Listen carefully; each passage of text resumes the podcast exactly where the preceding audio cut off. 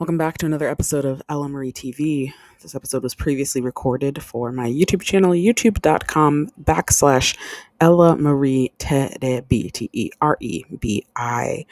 This is part two of my interview with Paper Pat, known for his videos on TikTok as he teaches English in Japan to young students in kindergarten about what it is to be black, what it is to teach English in Japan. Part one and part three are also available and I hope that you enjoy listening to Patrick's story.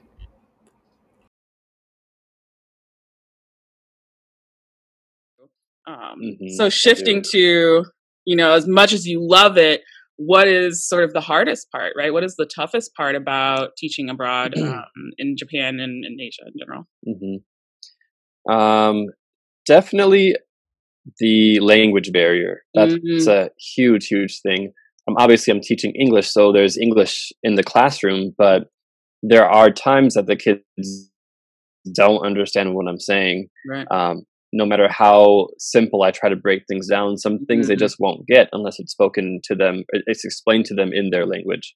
Um, and being that, you know, in, in this like immersion type of class, you can't really speak Japanese, um, which I mean, I kind of do sometimes, just a little bit. in the video. Um,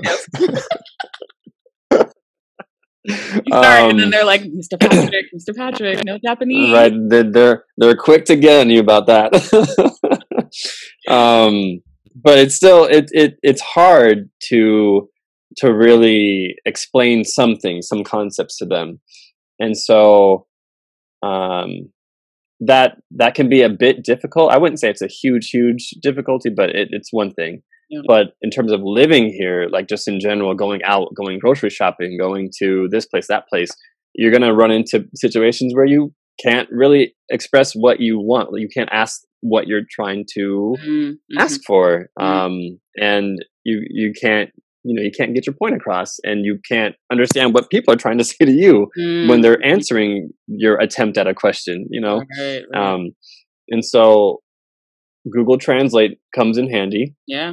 um and it's if you have japanese friends who are around to help you that's also obviously a very big help but sometimes you don't have japanese friends around to help you. Yeah. in fact often for me when i first moved to tokyo the first few months i didn't know anybody here. I knew a mm-hmm. few people who had moved mm-hmm. here from from sendai but i moved right when the corona situation got pretty bad in tokyo. Um which i mean bad for tokyo is like amazing for the us yeah, yeah. yeah it's uh, y'all struggling over there. Okay, well, no no offense no shade fine. fine. Sits in my um Yeah. um but uh because of that yeah i wasn't able to like really go out and like try to make friends or even see the friends who had moved here before me so it was pretty lonely and so i didn't have people to kind of help when i did need help besides my my company they they helped with a lot of things but um yeah there's difficulties with a language barrier for Yeah. sure Yeah. um but that comes i mean that that gets a bit easier with time. Obviously you study the language as much as you can um and you find ways in the classroom you find ways to really help the students understand stuff whether it be trying to show them a picture on your phone right. which in my my case leads to kids being like oh show you show you because i i'm used to saying okay i'm going to show you the picture on my phone and they just it, it's just an endless cycle for those that don't know, shoyu is Japanese for soy sauce, so that also Mhm. is kind of like it's like a pun kind of thing that they. yeah. they love it. They Yeah. love that fun Yeah. um and so yeah with technology being what it is that's super helpful. Um and so there there are ways you can get around. And in japan like there are a lot a lot of english signs. Um there's there are things to help you. There's like announcements in japanese and then there'll be a second one in english explaining the same thing um which is really helpful Yeah. um i would say in terms of also living in japan like it's it's difficult it's it's very difficult to make like good japanese friends Mm, what. I mean by that, like not like you can make bad Japanese friends, but not good ones. Like I just mean like like people you're close to, like really close Japanese Mhm. friends, because Japanese people tend to be a bit more not standoffish, but like they're more reserved and they don't they don't open up Yeah. as easily Yep. um, as like an American would. um, you know, we we meet someone and we tell them our first name like immediately. But in in, in Japan, like it, I don't know if this is actually true or not. I've heard from a Japanese person that like when you're meeting someone, when Japanese people meet each other, they don't share their names Yeah. initially. Like they talk for a bit and then they eventually get to the point where they share their names, um, as opposed to Americans, Right. where that's the first thing you say. Um, and so that I've been able to like meet Japanese people and you know we exchange contact information, um, and we'll talk a bit maybe through texting, and then you know a couple days go by and I never hear from them again. Yeah. Um, so I have to message them again, and it's it just kind of like fizzles out. The, the relationship kind of fizzles out. Fizzles out. Sorry. Um, and so I have made a few friends who are more westernized, and they're used to that like flow of communication that we have in the U.S. That's more just like natural for us. Um, and so I've been able to maintain those relationships a bit better. But with um, people who maybe haven't experienced that, it is a bit difficult to to make friends with them. Um, and so that that also can lead to some loneliness if you're in a new place Mm, um, and you don't you don't know anybody. yeah. Um, my school in Sendai, I had my sister there for that Ah, little bit of time that she was there before moving back. right. But also, my school had a very large group of American English teachers, and so Oh, we would we would always do things together, which was both a pro and a con. It was Yeah. it was good because we had a community there, um, but also a con because it was an English bubble, and so it was it was difficult to learn Japanese during those first five years in Sendai. I I did not improve in my Japanese Mm. skills very much. The first two years, I took a class, like a very basic Japanese class, and um, kind of got some of the foundations down. And then from from that point on, I became busier with work. That was another big thing. I got really busy with my job and got more responsibilities.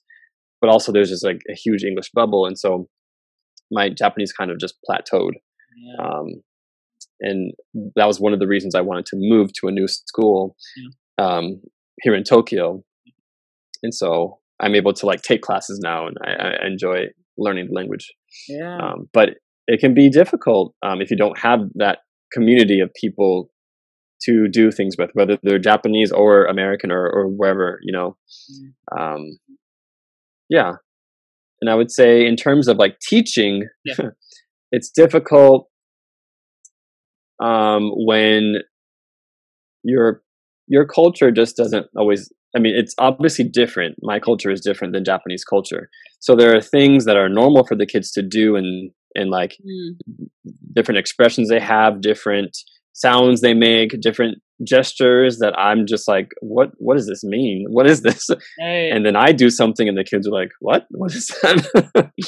um, I wouldn't say it's like super difficult, but it's it's something that's it you get used to over time, but it's it is something to get used to. yeah. Um, yeah, it's it's more so just funny. I think it makes me laugh when you have those moments. yeah, the different like, cultural nuances that happen, or like different cultural things. You're like, "Mhm, oh, that's really interesting that that's how they do that, right? Or like, I one of my favorite was like when you want to call somebody over, you do like this, right? You like beckon them over Yeah. like a cat, right? Um, but Right. You'd be like, hey, like, come on, like, what are you doing? Like, whatever, you know, and like that's yeah, hmm It's exactly. always interesting to learn those different those different things and see how they use them. I think everything Yeah, everything you said is definitely things that anyone will experience when they go teach abroad, right? And especially in Japan, there's there's just sort of this concept of us versus them, tatemae versus honne, right? And a lot of times, a lot of the tatemae, which is what's known as sort of your front, out, forward facing, um, face, Mhm. if you will, for right now, we'll say that. And then Mhm. honne is sort of your inward, real feelings, right? right, right. Takes a lot for you to get to a Japanese person's honne, right? Yeah. Um, it really does take time. Um, time is really the biggest thing, right? I was in Japan for two years, and then when I told them I was leaving, it was like, oh, we got we got to be friends. We got to do all this stuff, and I'm like, oh, Oh, like I wish we could. but it took it took about two took- years for them to feel comfortable enough um, to Mm, go mhm. out to do things and stuff like that. So Yeah. I think definitely time is is the biggest part with that. But it you know it can mhm. it can feel like it takes forever um, to get to Yeah. To get to that point, right. I forgot to mention too, um, being black in Japan is not a difficulty, but it leads to a whole, whole, whole lot of um, just well, you know, stares. People be staring all the time. Like they never stop. The stares never stop. Um, one of the not one of the most common things, but sometimes people will ask me on Instagram or TikTok, like, how do you deal with all the staring? Um, and I'm like, honestly, I wish I wish I could say you just get used to it because you. I mean, some people do just get used to it, but like me being a really self conscious person, mm. I, I do kind of get used to it. But there are moments when it like I don't know that that um I guess that awareness of the fact that people are staring kind of spikes up, and I'm like, oh no, everyone's staring at me because yeah. I don't know, they, think I'm dirty or they right. some, my hair's something's sticking up in some place, or something's caught in my hair, or you know, I don't know what. Um, and so I get kind of self conscious in those moments when it kind of spikes. Um, and if I but, remember, you're fairly tall, correct? Yeah, I'm six foot so two. That, yeah, so yeah, I, that also. I stand over them. yeah, that's also going to bring some stares. right. Exactly. Exactly. Yeah. And so I just have to constantly remind myself, okay, they're not staring at you because they dislike you or because they think you're crazy looking or something. Mm-hmm. They're staring because they're they're surprised, which is generally what what the reason is. Yeah. There are some people yes. um, who maybe are racist or just would not they they don't like foreigners being in the country. You know, those kind of usually the older generation um, is kind of more like that. But uh, I would I, no one's told me to my face get out of the country. I've had some foreign friends who have said that's happened to them. It's mm. never happened to me before, but um, um, so while I'm sure there are some people who feel that way when they see me, and that might be why they stare, I'm very sure like 95% of the people who are staring are just surprised yeah. slash interested. Yeah but it can it can get to you so that that is yeah. one like i guess difficulty too one of the things that used to get to me was going to the grocery store i was like paralyzed i like it took me a oh. lot to like build up the courage to like go to the grocery because i lived in a smaller town in the countryside oh, okay. And, like, the chance of running into your students or the teachers. or like I had heard stories about like if you crossed the street the wrong way and the principal saw it, they would tell you the next day and stuff like that. No. Right? Yeah, yeah, yeah. Oh no! Wow. you had to be a little bit, a little bit more careful about how you moved, but it it definitely could get mm. to a to a sort of paralyzing thing. So I definitely understand that, and yeah, it takes a little getting used to. But then sometimes just like stare back at them, just be like, "Can I?" Yep which is definitely what I do. yep. Like, can I help you? Okay. Mm-hmm. Um, I think that is that sort of segues um, into sort of my next question, and sort of a little bit beyond the TikToks, right? Going a little bit deeper, and there was a Metropolis article um, that you did, Tokyo mm. Metropolis, um, yeah. magazine, right, where you talked about you're sort of using your platform the way you use it, right, um, mm-hmm. and you're using it to change narratives, right? You're using it to change the schemas that Japanese hmm. people mm. have in their head about Black Americans or about Americans in general, right?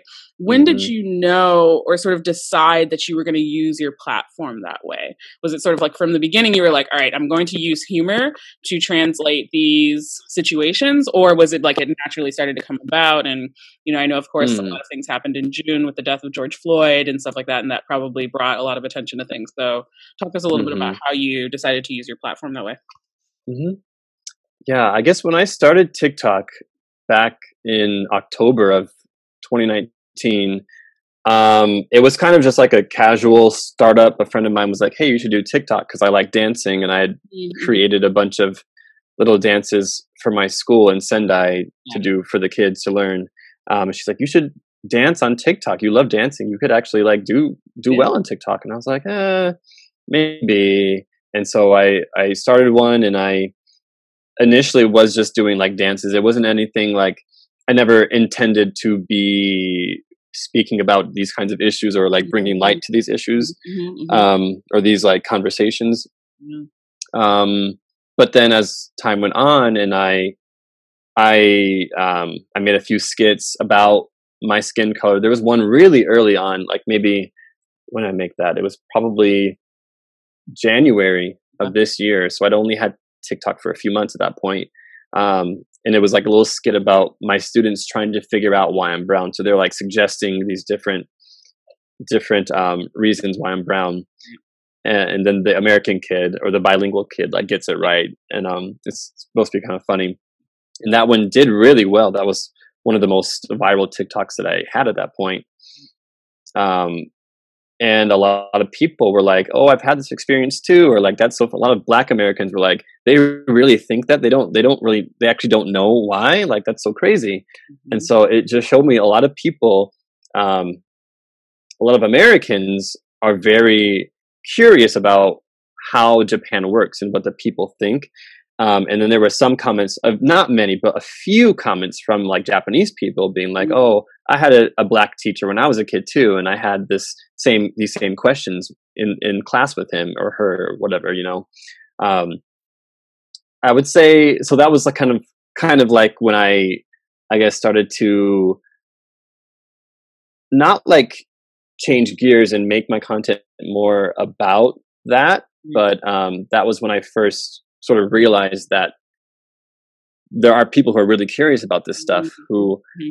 from both sides like japanese people who expressed um, interest in in why exactly we're brown right. um, and americans who are curious as to why japanese people don't know why i'm brown right. um, and then in yeah it was may or june um, that I started to make more skits about like I made one about my hair mm-hmm. and how mm-hmm. students think my hair is a wig, mm-hmm. and I'm like, it's not a wig. I promise you, it's not a wig. Mm-hmm. Um, and people loved it. People thought it was really funny um, because it was just so shocking to them that the students wouldn't understand that. Um, and then I made a video in June about the uh, George Floyd um, murder, and I I remember I was kind of hesitant to make it because um, most of my audience is um, America. Like the majority of my followers are from the U.S. Um, and I'd seen so many TikToks made by other Black TikTokers about the the um, the situation, mm-hmm. and I, I mean, I felt the same as them, and I just kind of was like, I don't really know if there's a point in me making a video because I would just say the same thing that everyone else is saying. Um, so I don't really need to speak up about this because I think mm-hmm. almost all Black Americans feel the same, right? Mm-hmm. But then a few people were like, "We'd love to hear your thoughts on this, Patrick. Can you please make a video about it?" And I was like, "You know, I guess that's that's that's a good point. Like, people would like to hear my thoughts. I have a decent amount of followers. Like, even if I feel the same as everybody else, it's important to lend my voice to this conversation. Mm-hmm. And so I made one saying like, it, you know, this was horrible, and I I um, what did I say? I think I don't remember exactly what I said, but basically I was condemning what happened and um and I was calling for change in America, I think. Um and there were there were a few Japanese people who commented on it um who were like this is interesting like what what is what is this situation about and not too long after that, there was that NH. I don't know if you know about the NHK little. Of course, Baye is, a, is a good friend of mine. So yeah, I definitely I know about that. I saw about that and stuff like that. But. Yeah, uh, it was it was awful. It was like a little for those watching a little short animation about why Black Americans were protesting, and what was it? They they said the reason was um, because of the money or the the yeah the disparity between like white people and black people and they drew, corona was it or something something like that i don't remember also like drew these terrible like yes the caricatures yeah of people and it was just the black people were like super bulky and like mm-hmm. rough and like looking like yeah like yeah. yeah. it was awful i it was, I it was terrible. who approved that or thought that in any way that that would be a good idea. But I remember seeing Baye post about it, and I was just like, "Oh no, no, no, no, no! like y'all are going down." yeah, people were not. I mean, I don't know about Japanese people, but a lot of foreign people in Japan were upset about it. Um, and I was I was annoyed because that's that was the message being put out to the Japanese people who are very ignorant about this type of stuff. A lot of them, um, but I think they made some sort of apology later. They took it down they and made like an apology. Yeah. yeah. Yeah. I mean, it's still, it just, in this day and age, for something like that to get approved in a country like Japan was just like, it was surprising and it wasn't. Um, and that's a whole mm-hmm. conversation, right? But like, yeah. the media in Japan and where, where they choose to play ignorant and where they choose to be very informed, right? So like what's happening right now with how they're blaming Right. Foreigners for the rise in corona cases. And it's like, mm-hmm. Sorry, you all had go to travel and go to eat and y'all were encouraged exactly, and you're not letting any foreigners in. So how is it how is it their fault? exactly. Ooh, sorry, Yep. I will go on a rant, but you know what I mean. I know exactly what you mean. You know what I mean. Yep. Ooh, these conversations happen at work all the time. That's all we talk about these days. Yep. Yeah.